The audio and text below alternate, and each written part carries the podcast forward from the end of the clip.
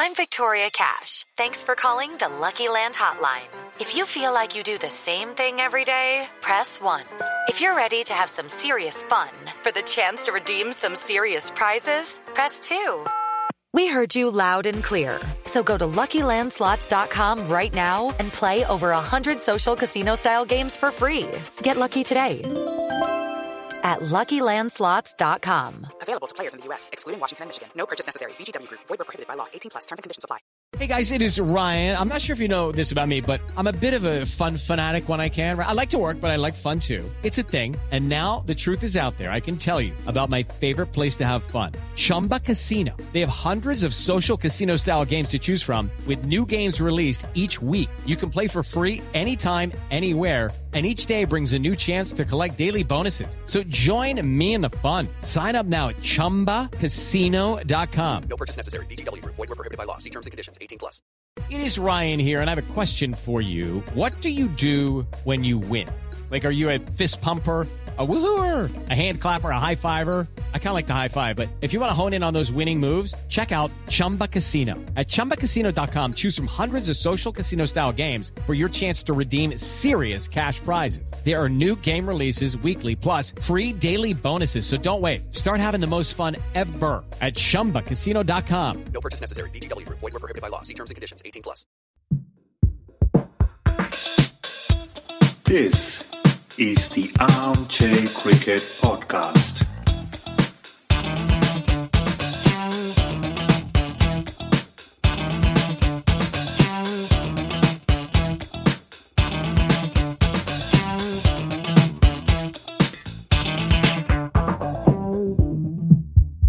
Hello, all.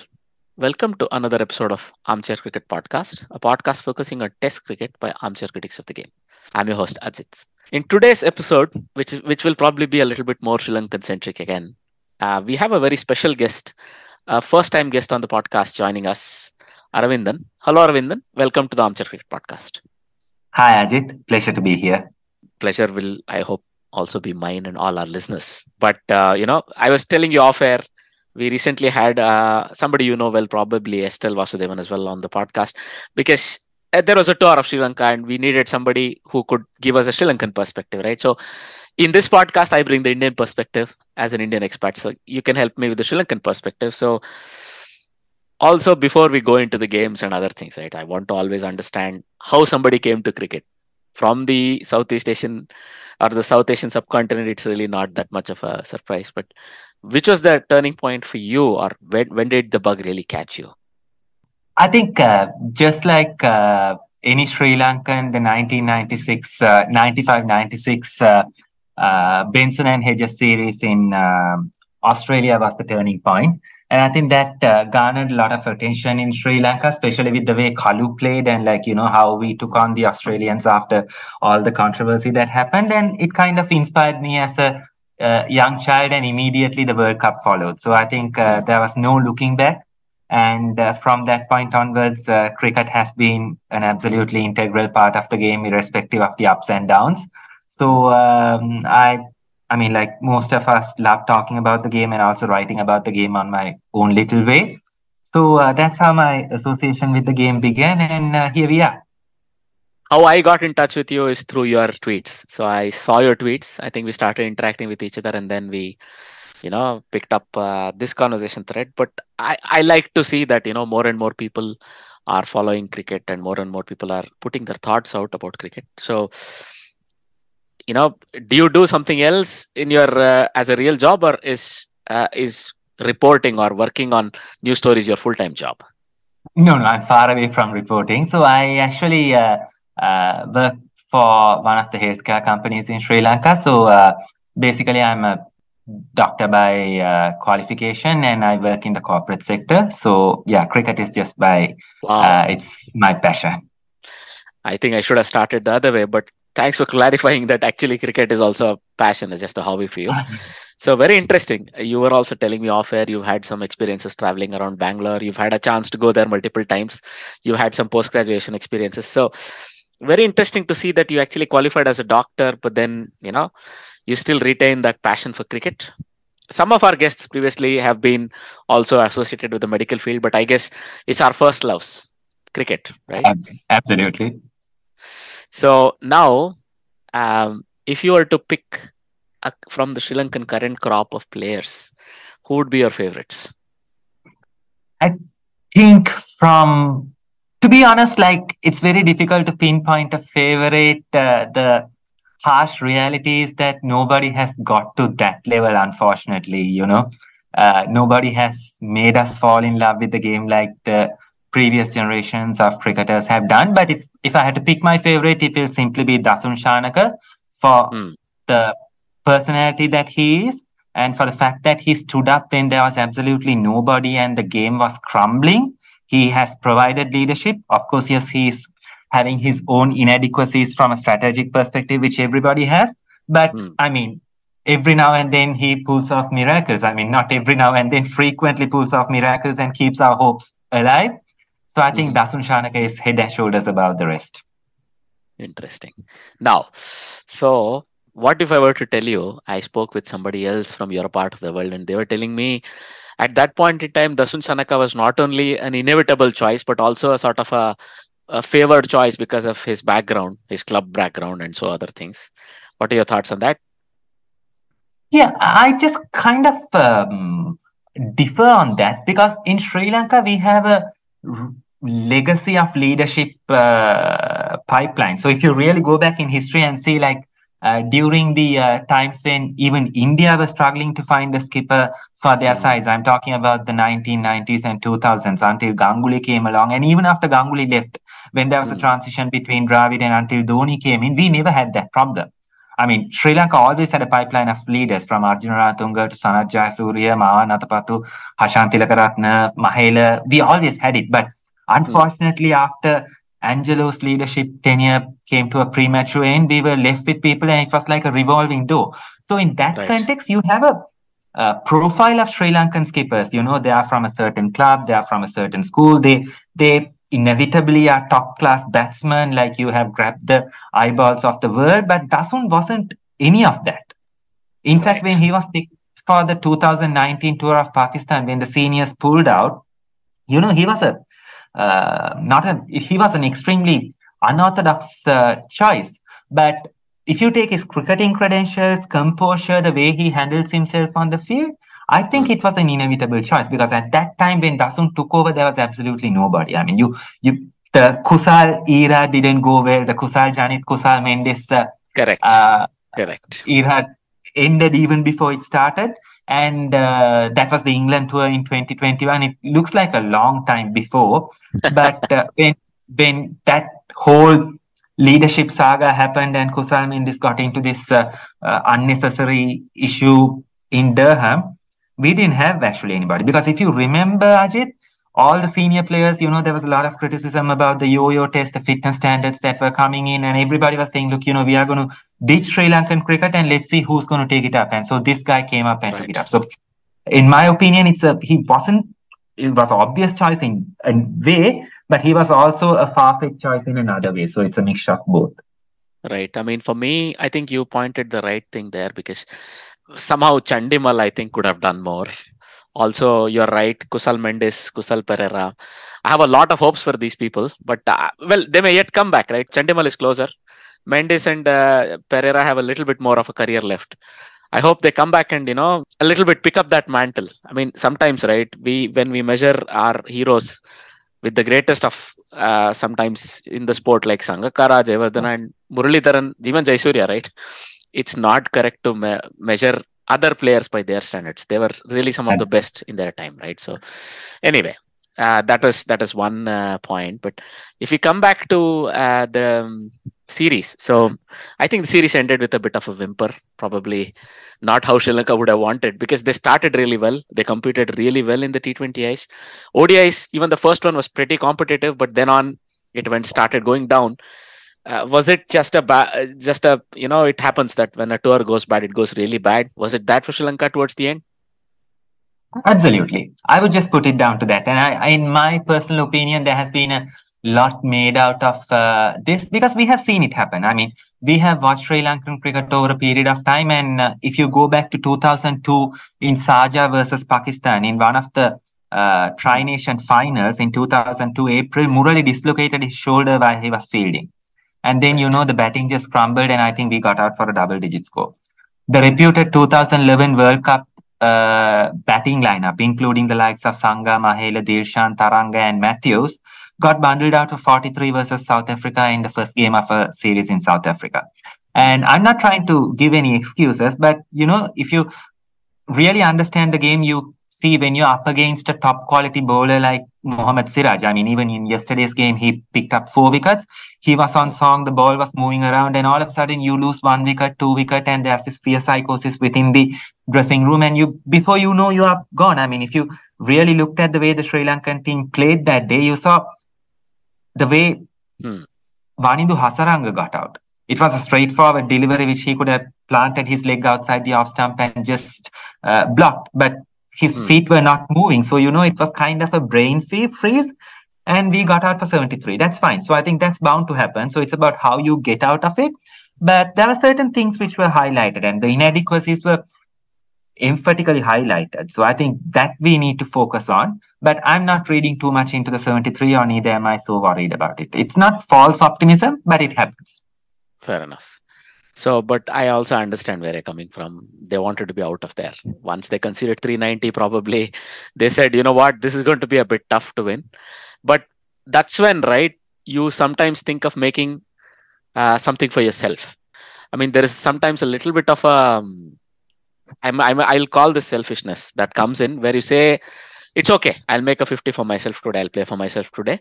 And anyway, the team will benefit. The longer I bat, the better it is for the team, right? Sometimes that that that that goes missing out of the window. Sometimes it keeps the top order batsmen motivated. People like Avishka Fernando, Kusal Mendis also had a you know not a good tour. Charith Asalanka not a good tour, right? Shanaka did really well. I mean, only the last two games he didn't do well. Hasaranga with the bat, for example. Chamika Karunaratne can do more. So these were all people who one of them or two of them had to say, you know what, screw it. I'm going to just stay here. I'm going to take it to the last over and let's see if they can get me out. That that didn't materialize, and India, India were probably going to win the game anyway. But the way it happened was a little bit of a letdown, I think. But also, from a bowling perspective, was a very tough tour for the fast bowlers. Kasun Rajitha, Lahiru Kumara. I think Chamika Karunaratne is there or thereabouts. Dasun Shanaka will give you four or five overs in a game, not more. But the main bowling, when Kasun Rajitha, Lahiru Kumara, I think they suffered a lot. But I think it's a good uh, turning point in their careers if they can pick up from this. Absolutely. In my opinion, I it's it's unfortunate in a sense that we couldn't field a first uh, uh, line bowling lineup, and I would have really loved to have seen how Dushmantha Chameera and uh, Lahiru Madushanka would have operated in tandem on mm. such uh, uh, strenuous, I mean, like demanding conditions. Unfortunately, both of them were injured. Not an excuse again, but um, in a full strength Sri Lankan side, obviously Kasun Rajitha and uh, um, Lahiru Kumara will be vying for the third seamer spot. So, but I have a little bit of an uh, extreme view or probably a contrarian view where going into the World Cup, I would like to see either Matheesha Pathirana, who plays for CSK, or mm. Nuwan Thushara, who played in Australia, take the third bowler slot. Because just like what you said with the bat, okay, we are not doing great with the ball. We don't have match winners, to be honest. So let's mm. throw this somebody in who is unorthodox and just stir the pot. If they come good, that's brilliant. If they don't, that's fine. Because for Rajitha to succeed, Rajitha, I rate him very highly. He has been doing extremely well in Test cricket, and he needs a little bit of assistance from this wicket. So if the World Cup was on a different track, maybe say South Africa, I would have pl- placed my hopes on him very highly. Lahiru Kumara, again, is a wild card. But I think we have given him enough chances. And I again believe that, you know, he's very young, raw. He will become way better than what he is. We should remember this is a guy who has won us a game in Barbados, which is, uh, which is one of the strongholds of West Indies cricket. And I, he picked up a lot of wickets back in 2018, if I remember right. And there's potential. But in the short term, looking at the World Cup, and again, it's not a false optimism, but I just hope that these guys, Lahiru Madushanka and Dushmantha Chameera, are fit and firing. They last through the World Cup. And then we have either one of those two players I mentioned as third seamer when required. And mm. uh, then either Lahiru Kumar or Kasun Rajitha could be backup. But uh, you saw the difference in the Indian bowling lineup and the Sri Lankan lineup. I think Sri Lanka batsmen were more generous, or batters rather, were more generous in gifting their wickets away. But mind you, when you're against when you're against Rohit Sharma, Shubman Gill, Virat Kohli, Surya Kumar Yadav, Ishan Kishan, you can't it can't get any difficult than that. So I hope I'm pretty sure that they would have learned from it and hopefully um, become a different version when they are faced with a similar situation, which they will face for sure against England, Australia, and all types of teams. Agreed. So it, it can be like that, you know. But for me, I think um, it's about really your trump card or your mainstay of the attack. You need one or two. So for me, I was hoping Rajitha could graduate and become the mainstay even in limited overs games. He, he does well in tests, no doubt. But uh, also Kumara has had his chances. You're right. Pathirana, I don't know if his time has come, if he's ready to take the mantle on. But for me, Chameera is the real disappointment. I want to see more of him. He's such an exciting bowler. When he's on song, he has the pace, he has the bounce. That's what I was looking for in Rajitha, really, because he's also hit the deck sort of bowler. He bowls fast.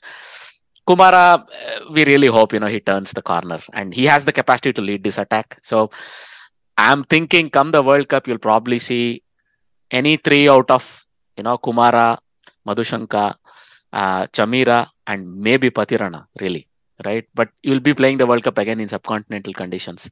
So I'm thinking again the spinners will have to stand up a little bit. Hasaranga, but also for me, um, Theekshana.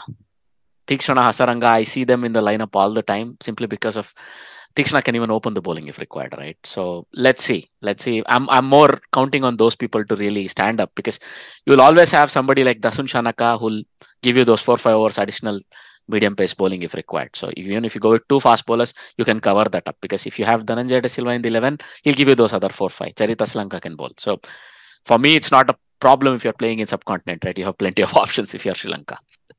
From that perspective, I would say yes they would they'd let themselves down a little bit. Somebody could have really stood up as well. Look, the bowling lineup is irrespective of uh, sorry the batting lineup right? It's irrespective of who you start off with. Somehow avishka fernando did not come good. Nuwanidu fernando started well. But you know i'm worried about these fernandos. Oshada also started well i remember. Now i don't see him in the 11 right? But maybe he's a long format player. We don't know. Eh? So Mendis and Perera really, these are the two guys who now need to stand up and take Sri Lanka forward in the top four or five. So I'm hoping more from them, right? And Asalanka, really, he played such a match-winning uh, knock recently. Now he's nowhere to be seen. So for you, are you happy with the way this lineup, the start, the top order is shaping up? Absolutely not. Yes and no. Again, you know, I'm not trying to sit on the fence, but I'll rationalize my thought process right now, I'm not thinking beyond 2023 World Cup. And about two years before, we did not have a batting lineup to be fair enough. If you remember the first game that we played, uh, or yeah, the first game, first ODI that we played in England in 2021 after the debacle, uh, we were falling like a pack of cards. Asalanka made his debut in that game. So right. on paper, all of these players have massive potential absolutely massive potential, potential superstars. You might have seen Asalanka scoring that 100 in the Australian series. You right. saw his match winning performance against Afghanistan. So the potential is there. The same with Avishka Fernando has a century against uh, uh, South Africa. The shot he played against Jofra Archer was probably the shot of the tournament for Sri Lanka in 2019 World Cup. Followed it up with a century versus West Indies in the initial part of his career. Has been touted highly right from the start. And Kusal Mendis, we need not talk about him like you know absolute absolute potential. He has shown what he's capable of uh, quite a few times. But what actually lacks is consistency and match temperament.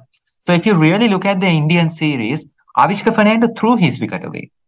He played across the line for a ball which actually did not swing in the first game played across the line skied it got out. Then on absolute road in kolkata he played a loose shot got bowled in between the bat and pad and here he poked outside the off stump and got out. So what each and every one of them needs to remember is that at the end of the day, they need to take a leaf out of the New Zealand game like yesterday. They need to understand that the top order has more time than they think.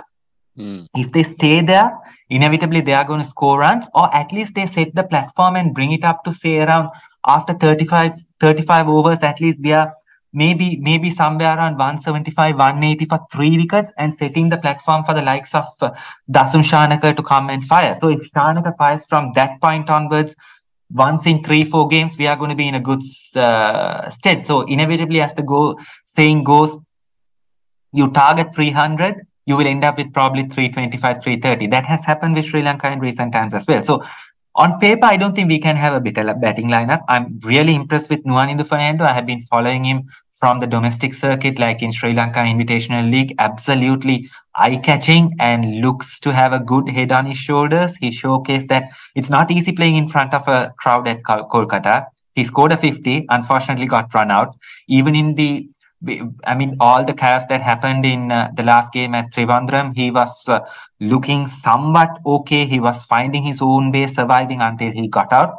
So I this is what I believe. Like, if this team realizes their potential and, like, you know, if they could translate their potential into at least a certain amount of uh, performance, Sri Lanka will be in a reasonably good state. And I still have that belief. It, it, mm. it, it might be there are certain technical inadequacies. For example, something that has been plaguing uh, Kusal Mendis has been his vulnerability outside the off stump. You saw that in the Indian series as well of I mean vulnerability around the uh, corridor of uncertainty. So right. I certainly believe that hopefully for Sri Lanka cricket's sake they rectify it within the next few months. And if they do, I'm I'm hopeful that I'm not saying we are going to be favorites or contenders for the World Cup, but I will be really happy if we put up a show where somewhere towards until the latter part of the tournament we are at least even if we have an outside chance of qualifying for the semi-finals, assuming that we get through the qualifiers, uh, mm. I'll be more than happy. That will be a big win. Understandable. You actually already answered my next potential question.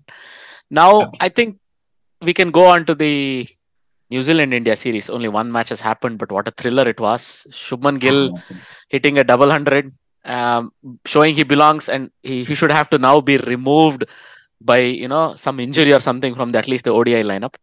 Uh, the chances he's getting now, he's showing that he's confident enough. He scored 100 in that last game versus Sri Lanka. Now he scored a double hundred here, took India to 349. I mean, so you would think most teams, right, would not be able to really perform as well as New Zealand did without their top two players. You don't have Tim Southee, you don't have Kane Williamson as well. I really appreciate how well New Zealand batted yesterday because you pointed out correctly in your analysis in that previous Sri Lankan series where you said the top order just took more time and even after the top order went away, you would think if Glenn Phillips uh, and uh, Tom Latham dismissed with such a lot of score to get, you would think, okay, this is a done deal. I remember tweeting that. But then how how wrong it proved, where they were within two hits of taking the game, really. And Michael Bracewell probably played the innings of his life yesterday probably we would have thought he had played the innings of his life when New Zealand played Ireland sometime back. I guess he uh, exactly scored that thing. So I mean, to be honest, like I actually forgot that, and I was uh, um, I haven't actually I have heard about Bracewell, but I remember him. His spin bowling is what actually stood in my mind. So I think mm. well, I, this I hope I think it will be very, very difficult to better this. Uh, it has to be uh, the innings of his life, but I think New Zealand will be hoping that he will better that. If he does so, that's going to be one awesome knock. Because what I really loved about that innings was, as you said, you tweeted and at 131 for six, if I'm right, when uh, uh right. Latham got out, I actually uh, uh, went around. I wasn't actually following the game. The game was going in the background. And after some time, I came and looked at the score. My goodness, they had had 100. And still they were a fair distance away. 120 mm-hmm. runs or probably 130 odd away when I came back. And, you know, it was just an absolutely insane uh, level of hitting. We have seen innings like that. I think probably you would remember Marcus Stoinis played an innings of that sort versus New Zealand sometime back where he got run out, I guess, scored 140 odd runs. Thisara Perera played a similar knock against New Zealand and almost pulled off a win for Sri Lanka from an improbable position back in 2018, 17, 18, if I remember right, while he was leading the side. Right. Now Bracewell. Right. And those innings just, you know, you had to just say hats off. And it's a pleasure to see them. It's pleasure to see those innings happen. Absolutely. I think the difference was Siraj towards the end because you know, India India fast bowlers were panicking, and Ajit, uh, Ajit don't forget Thakur. Uh-huh. At the I right. read somewhere, I read uh-huh. somewhere it could be Gill, it could be Bracewell. I think it's a famous Indian uh, journalist who had tweeted. I don't remember his name, but he's good. He had tweeted. Hmm. It could be Gill, it could be Bracewell, it could be anybody. But at the end of the day, Lord has the last laugh. Always, Thakur. always, absolutely. So yeah, but on a serious note, um, it was no surprise that Siraj picked up those wickets, and I think we should really appreciate Hardik Pandya as well, right? That that Hmm. in his when he came back, four overs, forty-five runs for no wicket. When he came Right. back, hit fifth over, he didn't give away runs, and uh, that was the major turning point. So Hmm. the Indian bowling stood up, and Siraj led the way, obviously. Absolutely. And look, Siraj is now sort of uh, peaking nicely in his, uh, you know, in his preparations. He looks like a really good bowler in all formats, especially in the limited overs format. He's come very far from where he was even a year ago. A a year ago, we were all thinking of him as a um, sort of test match bowler and so on. Now Yeah. he's really good even in uh, the shorter formats, and something that we will always, you know, say now going forward. This guy is now ready. As Shami is sort Yeah. of nearing the end of his career, Siraj is right there or thereabouts that he'll pick up that mantle of somebody who can bowl 138 140 142 and still you know trouble the batsman with those slightly test match lengths. Those are still very useful huh? not everybody is good enough to go on the back foot and loft you uh, behind your head on so on and so forth. So he really was the difference there because those overs that he bowled near the end where he was going for maybe even 11 maybe 8 maybe 9 and over really kept new zealand down two to three three runs in those overs and they would have come to within one hit if not you know winning the game in that last over. So shardul thakur had to bowl the last over because shami had been bowled out. You were right. Even the captain probably knew Lord had to had, have the last laugh and so on. So he saved him for the end. But you know as a as a game all and uh, you know all out entertainer if you look at it that way that was the most important thing for me and that was the thing i would say you know you're looking for from a from a ODI game at the end. There was a lot to write about, lot to talk about, but at the end it was an absolute thriller. So that I really like. So I'm really looking forward to how the rest of the series will go. So do you see do you see New Zealand being able to make a comeback, maybe even uh, scare India, if not even win a couple of games outright here? Here's the thing which I see, like uh, in my opinion, like uh, just like with Sri Lanka's Asia Cup campaign, New Zealand's performance yesterday was actually distorted. If you take Bracewell's uh, supreme brilliance out, New Zealand actually did not compete with India. But then somebody could also say, look, if you take Gill out of the equation or had Latham latched on to that chance when Gill was around 50, it would have been a different Exactly. story. Exactly. So That's that- stumping, right? Yeah. Absolutely. But but I personally believe, as you said, Ajit, New Zealand are New Zealand. They always punch above their weight. On paper, they may not seem like strong enough to compete with India, especially with Southee and uh, especially Williamson not in the equation. But I think it will be a reasonably well contested series. And if they can pull off a victory, will be massive. But New Zealand have always done well in India. Since 2019, I think this is the first win India have had over New Zealand, if my stats are correct, because I remember reading that somewhere. New Zealand has been Mm. India's Achilles heel always. So surely, not, surely not going to write them uh, off. And um, I mean, if they could really compete, it will be brilliant, right? At the end of the day, in this World Cup year, you don't really worry about the results, right? It's all about like what you get out of each game. And Mm. yesterday's game was an absolute blinder. So uh, let's hope we get two more at least near good games. So from Indian perspective, as the World Cup nears, uh, they are sort of going through a few combinations. Now with you know uh, Pant not being able to play, it's sort of a blessing in disguise, I must say. But um, for the Indian eleven, they don't have enough left-handers in the top six. Uh, that's that's a issue. Ishan Kishan will probably get a longer rope now. Now that Pant cannot really come and play, so do you think India are sort of going in the right direction from a preparation to the World Cup perspective? I absolutely think so because there are a lot of things uh, falling in place. And uh, if, if you see from 2011, I mean, after the 2007 debacle, in an ideal world, India should have actually won all three World Cups because they have been absolutely brilliant and they have not lost many games as well. In 2015, it was a semi final. In 2019, it was again the semi final.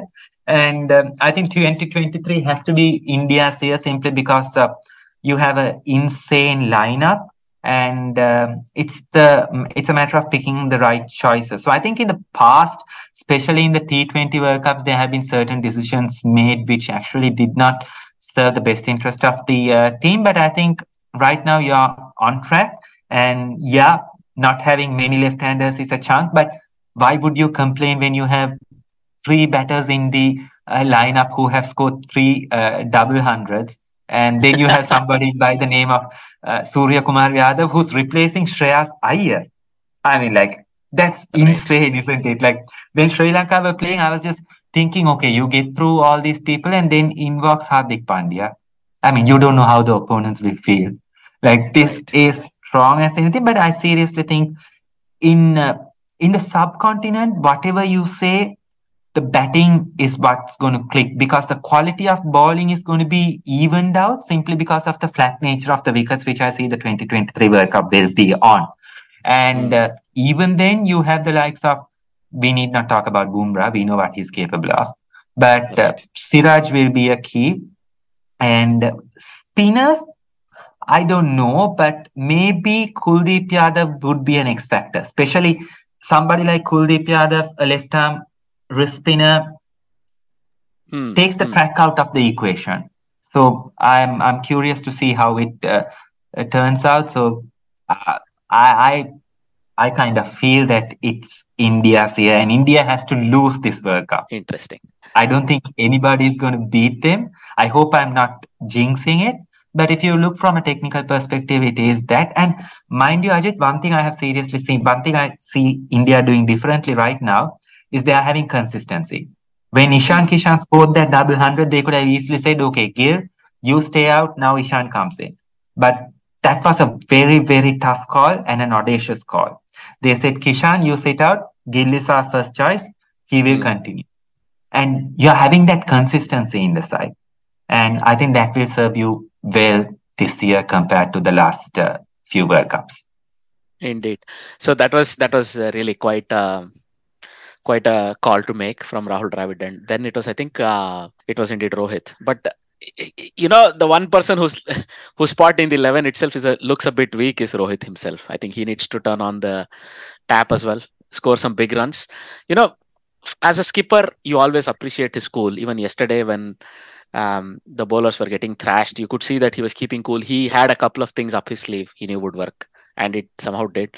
But Rohit, the batsman, also needs to come to the party because with Virat Kohli rediscovering his uh, mojo, at least in the limited overs formats, and people like Kishan, Gill, and KL Rahul. So KL Rahul himself, you you you tend to forget him, but he showed his importance in that low-scoring game, right, where he took India to home uh, to victory. So you with all of these people there, it's going to be very interesting. So you're right from bowling perspective. I always expect one holding spinner, either somebody like Sundar or Akshar Patel or Jadeja, and you'll have one wrist spinner always in the eleven. It could be Chahal, it could be Kuldeep on a good pitch, maybe both of them, right? So it's going to be a very interesting, uh, interesting sort of a year indeed. But India found a way to lose. You're right. In somehow they get to the semi-final, then it all comes a cropper and they lose. So let's hope they're able to make that difference and come up and win the World Cup again at home. So, speaking of World Cup, we have multiple Indian players calling for an early start, right, to try and combat the dew, right? So, normally, a day night game, which you would expect most of the World Cup to be day night games, you would expect it starts around 2 p.m. India time. Is, is it something that you think is a good idea to start it a little earlier to combat the dew, given that it will be played in October, it'll be monsoon, and you know it'll always be a bit muggy? I actually wish the game start at 2:30 so that you could uh, 1:30 or 2:30 so that you can uh, see more of it. But from a mm. cricketing perspective, I think obviously when Ashwin says something, you just listen, right? You don't you don't argue with it. Or probably one of the best brains going around. But mm. um, an early start obviously seems, I think it happened previously as well, right? If I remember right, uh, in 2012 when Pakistan and England toured, 2012 13, there were mm. some early starts as, as I remember. Uh, so, yeah, definitely worth it because at the end of the day, you don't want the dew to have an unreasonable impact and skew the game in favor of somebody. But here's another interesting thought, Ajit. So, I'm all for it, though, as a cricket fan, I would hate it because it would mean the amount of uh, time I could watch the game will be cut down significantly because you know it's going to overlap with all our working hours. But um, but I'm especially in the subcontinent, so I don't know whether the TV broadcasters will like it. Most probably they will not.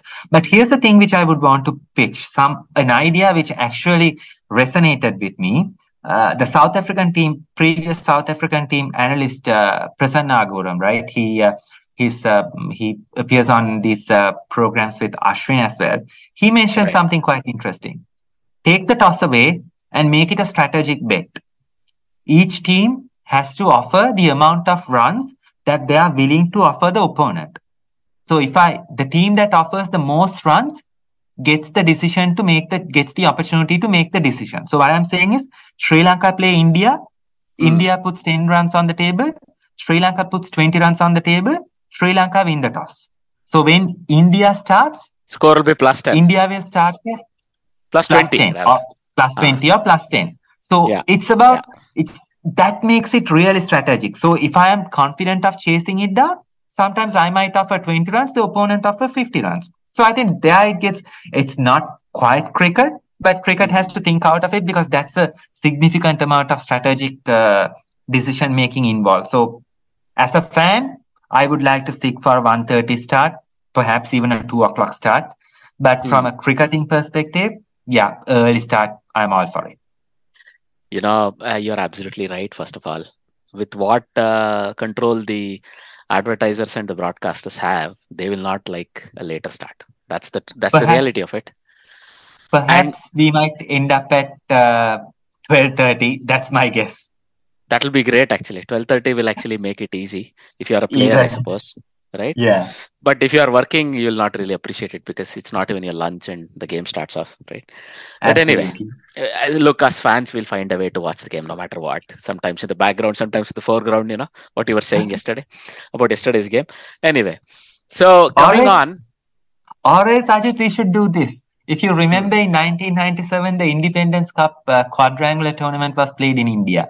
It started at 4.30 or 4 o'clock, went well past midnight, but who complains? Both the teams will be affected by uh, uh, dew, especially when you go to the north of India, I guess. But yeah, just a, uh, you know. I don't see that. Different. I don't see that format Yeah. returning. That's very, that's very, very uh, tough to come back. But regarding your uh, other proposal, I don't think we are there yet, at least for the upcoming World Cup. Yeah, maybe in five absolutely. years time this might be a realistic realistic approach to try to you know um, cause that um, analytical uh, side of the teams to also develop as good as their skill set where you're able able to analyze and put some bet on how well you're going to do. But that's probably going to be introduced ground up. You will see Yeah. some some systems where for example um, in england they're already they've already tried to done, do away with tosses just to negate Yes. the home home team advantage and so on. So Yes. that'll probably come that way. That'll come that route where it'll be tried at a lower level. And then once we know the full implications of what that can be probably it'll come to the international level. But something really interesting that you bring up. Yes. now before we go on to more news just a quick mention about the zimbabwe ireland series that's going on. Real thrillers they're playing out there. You know we talked about thrillers india sri lanka and so on. But zimbabwe versus ireland is a real real very interesting game because first of all the 30 20i it was one all going into the decider. Zimbabwe used the home advantage beautifully right? So they they simply uh, beat ireland by first letting them bat but then chasing as you say backing themselves to chase that total keeping ireland down to a middling total and then going on and chasing it. So they won the series the t20i series 2-1 zimbabwe and coming on a high right so Ryan Burl, who was sort of the man of the match in the last T20, was against once again the man of the match in the first ODI because here Ireland batted really well. So they had 200s in the middle order and they came up with uh, like 288 score, which is a huge score in these conditions. But then Zimbabwe, it was a rain affected game. I thought, you know, if the game had gone the distance, Zimbabwe might not have chased that down. But when they came back, they got a modified target and that again they didn't start that well. So first of all sikandar raza and ryan Burl, burl were at the crease.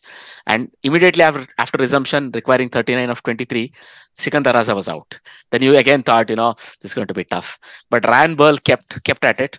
I again remember tweeting saying oh this is a lot to do. Clive Madande will have to do something really special. He did. He hit a four of the last ball. That was his first boundary shot, and he did that to win a game, right? So Ryan Burl hit a couple of fantastic hits. In the last seven to eight balls, they hit five boundary shots, Zimbabwe to take the game. So it was fantastic. I'm still looking for good highlights online. So I, I would really like to see even a replay of those last 10 balls rather than highlights because the the excitement and the tension must have been quite electric. So wonderful game and wonderful series that's being played a little far away from our vision. Maybe not a lot of broadcasters are also carrying it, but nonetheless, really great to see Zimbabwe sort of always continuing to punch above their weight Ireland probably will be a bit disappointed at how these last two games have gone on, but you never write Ireland off either. They're going to come back strong. So, something to look forward to in this series. Now, going further, uh, let's look at some of the other news. The first big thing I would like to discuss is the women's IPL. We got um, news that you know Viacom 18 has bid a huge number uh, for a five-year deal. They have bid uh, Indian rupees 951 crore which is about 116.7 uh, million US dollars. So what that means is each game will be worth about 7.09 crores Indian rupees. Right? That's a lot of money if you think about it. Look, we shouldn't compare men's game to women's game and men's IPL to women's IPL, but this number is already so amazing that this tournament has at its inception become the second most valuable women's tournament anywhere across all sports. Does this surprise you at all? Not at all. I don't think so because if anybody had watched the 2018 or 17 World Cup final at Lords between India and England, I think it was 2017, oh, right? Don't remind yeah. me of that. Ah, I, I remember. I, so it was a, it was again a game for you to lose, and you did that. But um, and also the semi-final knocked by Harmanpreet Kaur against Australia, where she, uh, I mean, you know, we have had those kind of things. So when you watch the women's game, I hope I'm not um, misunderstood. I personally believe the women's game does not have the power that the men's game have has. When I say power, the mm. power hitting, the masculinity. So because of that, it it it it's kind of a game that the men's game was back in the 20 uh, in the 1990s where 250 plays 230 and that's an absolute beauty. Mm. when 240 that's a passcode that's a different kind of a game. It's not like a it's not like a turbocharged uh, battle of you know heavyweights but it's a skill it's craft and you had to grind it and that's what the women women's game offers. And when it comes to T20s also, it's similar to that. So it has a, the women's game has an absolute place in the minds of uh, a pure cricket lover. And uh, that's absolutely untapped potential. So I think that's uh, no surprises that uh, the women's IPL has gone for this much. There are so much of brilliant talent going around. I mean, in 2020, before the pandemic, uh, MCG had a 90,000 plus attendance for the India Australia World T20 final, right? And mm. then if you look at the World Cup that happened this year, uh, if I remember right, uh, it was the uh, uh, it was in New Zealand, and you know there were so many thrillers, and Alyssa Healy playing that 170 in the final, England Australia.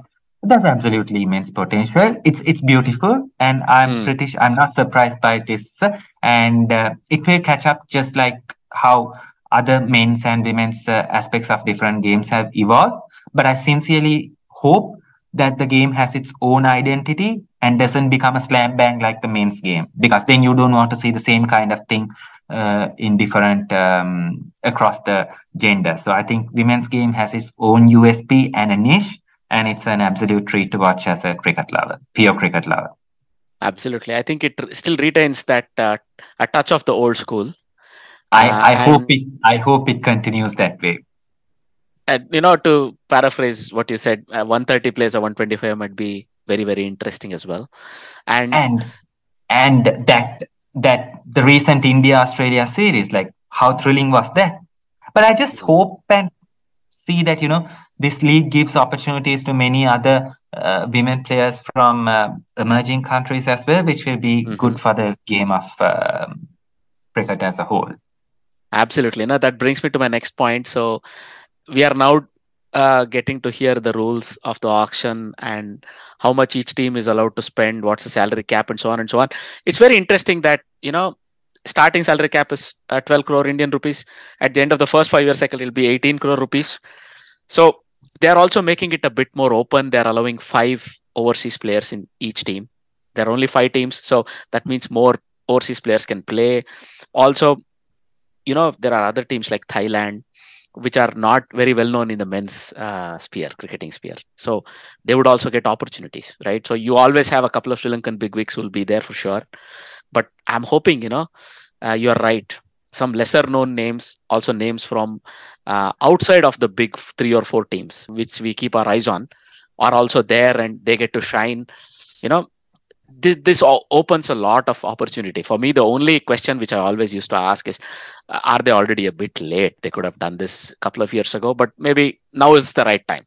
And they have uh, picked the right time. So we really hope you know uh, this goes on from strength to strength. And like i like what australia did with the bbl right? So they combined a two game uh, sort of a playoff where uh, sorry two two games sort of a set. So you go you watch the women's game in the morning you go you see the men's game later on in the afternoon. I wonder if they're also going to combine some games like this. But also nowadays i think bbl is moving away from that uh, process. Let's see how it goes. It's every market you have to figure it figure out what works for you and so on i guess. So but all in all it's heading in the right direction. So we really hope it continues in that same direction. So one other news we heard pant he's had some crucial injuries in his knee ligaments. Three ligaments are injured. So basically, he might miss most of this year. We really hope, you know, he takes his time. He's a young man. His body, you're a doctor, you know more than me. His body is probably, you know, able to better handle it now than maybe in a couple of years' time. So we really hope he takes all the time he needs so that he's able to come more stronger. He's a very strong man. Uh, mentally, you know, physically, you know, he's a very strong man. He's shown that on the field. So we really hope the same strength comes through, that he's able to recover uh, and come back much stronger than when he uh, met with this accident. This is one news. The other one is, is sort of a left field news for me. Uh, South Africa are set to name a split captaincy with Shukri Conrad and Rob Walter. Shukri Conrad is sort of uh, going to be he's sort of already in the setup. He's been under 19 coach, all that. This is a known name. Rob Walter for me was a fully new name. So Lance Klusener was one of the people, Richard Pybus, some of these other people who are known, who have uh, done some coaching in, uh, across the world. They were not to be seen. We also thought Russell Domingo might be in the picture because he's quit his the way he quit his Bangladesh role. It was sort of very much coinciding with the timing, but none of them are there. So first of all, the split coaching. Do you see? Do you see this might work for South Africa? I hope and pray that something works for South Africa because they have, from the day they made the choice of uh, Vernon Philander over Kyle Abbott in the 2015 World Cup semi-final, things have gone down south. Uh, so you know nothing has actually worked for them. And like if you really looked at the way they played in australia it was really uh, heartbreaking because you can't afford to lose south africa uh, absolutely amazing cricketing nation. So i don't know how it's going to help them because even i saw recently like the squad that they have announced for the uh, english uh, series they haven't picked some of their best uh, domestic players as far as i uh, can um, I understood. So there's a lot of controversy going around. So the best part is uh, maybe in that kind of a context, it's better because you know you uh, delineate the formats and there are separate uh, think tanks for each format, and that might help them to figure out their own way. Because I, I mean, you see, England has done that successfully, and hopefully it should work for uh, South Africa as well. And I mean, India has been doing that in an unofficial way to be uh, not not per se clear cut, but you see Dravid and Lakshman alternating between series given the amount of volume of cricket that's been played. So I think it's a good hmm. initiative mm. by South Africa. And for cricket's sake, let's hope that it works. Absolutely. South Africa is a very strong cricketing team uh, across the times. And I hope they re- rediscover that mojo and they come back stronger. And uh, there are strengths, as you say, in each sort of cricketing setup they want to probably vitalize both and they want to bring the both to the fore. Let's see if, uh, how that's going to work. Uh, staying with South African cricket, Hashim Amla has decided to hang up his boots. he he sort of retired from international cricket almost five years ago, but he was still playing first class cricket in the in England for Surrey, and he's uh, decided to finally hang up his boots for good. Uh, absolute gentleman cricketer and one of the most beautiful to watch. I was lucky enough to watch him live a couple of times, and you'll never you'll never forget how how beautiful he he was. I mean, just to just to give you an example, it's like watching Sangakkara bat or Mahela bat. You, you will never forget it if you've seen it live. So it's quite something. And specifically Mahela of those two. Really, I really like how he used to play. So anyway, sunsets on another very storied career. We wish Amla all the best going further.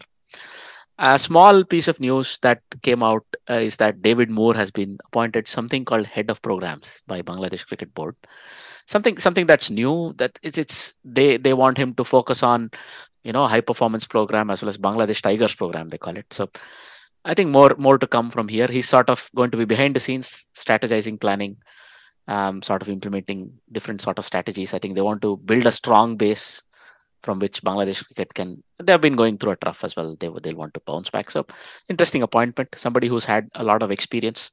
So hope you know bangladesh cricket will benefit from this appointment those were all the news that we wanted to cover. Thank you very much, uh, Aravinthan, for uh, giving us your time and your very nice opinions. So, for somebody who's in medicine, you have a very good grasp of the nuances of the game, and it comes through in your tweets as well. So, no surprises there. So, thank you for uh, coming on the show. Thank you, Ajit. Pleasure connecting with you. It was a, a wonderful chat. So, before we let you go, uh, is there anything you would like to plug uh, apart from your Twitter, of course, anything else? Maybe you write blog articles, maybe something else, something coming up.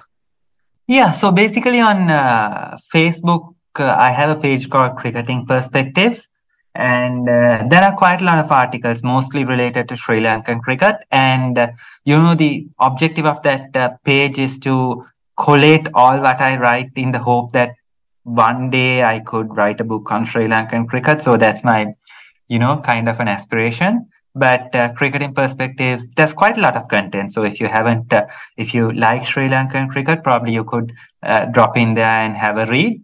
And uh, yeah. Great to hear. We wish you all the best in your uh, endeavors you know leading up to maybe a book in a couple of years. We really hope we can uh, also have you back on the podcast as a guest again and again somebody who can offer us a very unique perspective on sri lankan cricket so thank you very much. And uh, we wish all our listeners a good day wherever they may be listening from. So it's a goodbye from me and my guest, Aravinthan. Bye bye.